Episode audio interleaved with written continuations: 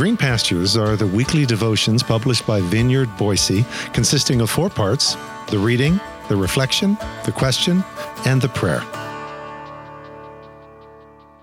Green Pastures for Wednesday, August twenty-third.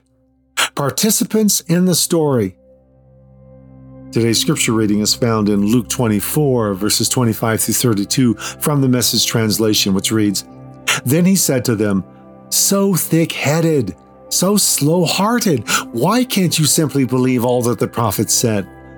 Don't you see that these things had to happen, that the Messiah had to suffer and only then enter into his glory?' Then he started at the beginning with the books of Moses and went on through all the prophets, pointing out everything in the scriptures that referred to him. They came to the edge of the village where they were headed. He acted as if he were going on, but they pressed him. 'Stay and have supper with us. It's nearly evening. The day is done.' So he went in with them. Here is what happened. He sat down at the table with them. Taking the bread, he blessed and broke and gave it to them. At that moment, open-eyed, wide-eyed, they recognized him. And then he disappeared." Back and forth they talked. Didn't we feel on fire as he conversed with us on the road, as he opened the scriptures for us? This is God's word. Remember that Don Treader painting? This is a bit like an Emmaus painting.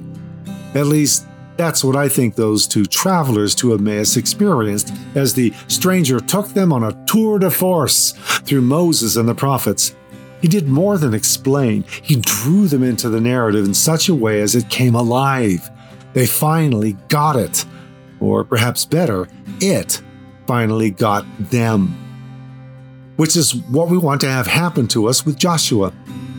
Here's a bit more from Carmen Joy Imes in her book, Bearing God's Name, Why Sinai Still Matters, as she continues with the Don Treader painting analogy as applied to the narrative at Sinai. Let what she applies to Sinai, once again, apply to Joshua. She writes, "The Bible shows us what really happened, right? Not exactly. As with any form of art, the Bible is selective. We don't know everything about Israel's time at Sinai. In fact, we know relatively little. Did they do business with Nabataean traders?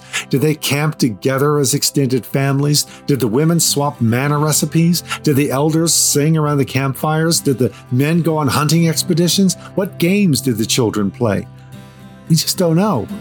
The Bible doesn't say. Exodus is selective in its telling of the events at Sinai. Paintings are not just selective, they also depict reality from a particular perspective. The same is true of narrative in the Bible.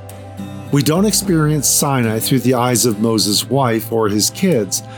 We don't know how Joshua feels about joining Moses on the mountain.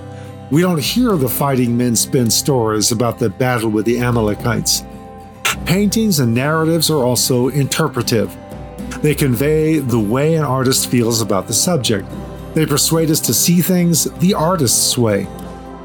Biblical narratives do not just report events as they can be observed with the naked eye, though to say that reading biblical narrative is like viewing a painting is not to suggest that it's unhistorical.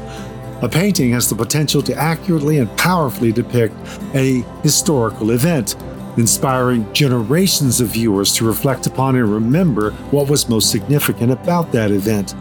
Take, for example, the painting by Jacques-Louis David titled The Death of Socrates. Okay, so go ahead, Google it, and look at the painting. I'll wait. Imes continues. David depicts Socrates surrounded by his disciples on the verge of drinking his death sentence of poison. He uses the final moments of his life as another teachable moment, remains stoic in the face of death.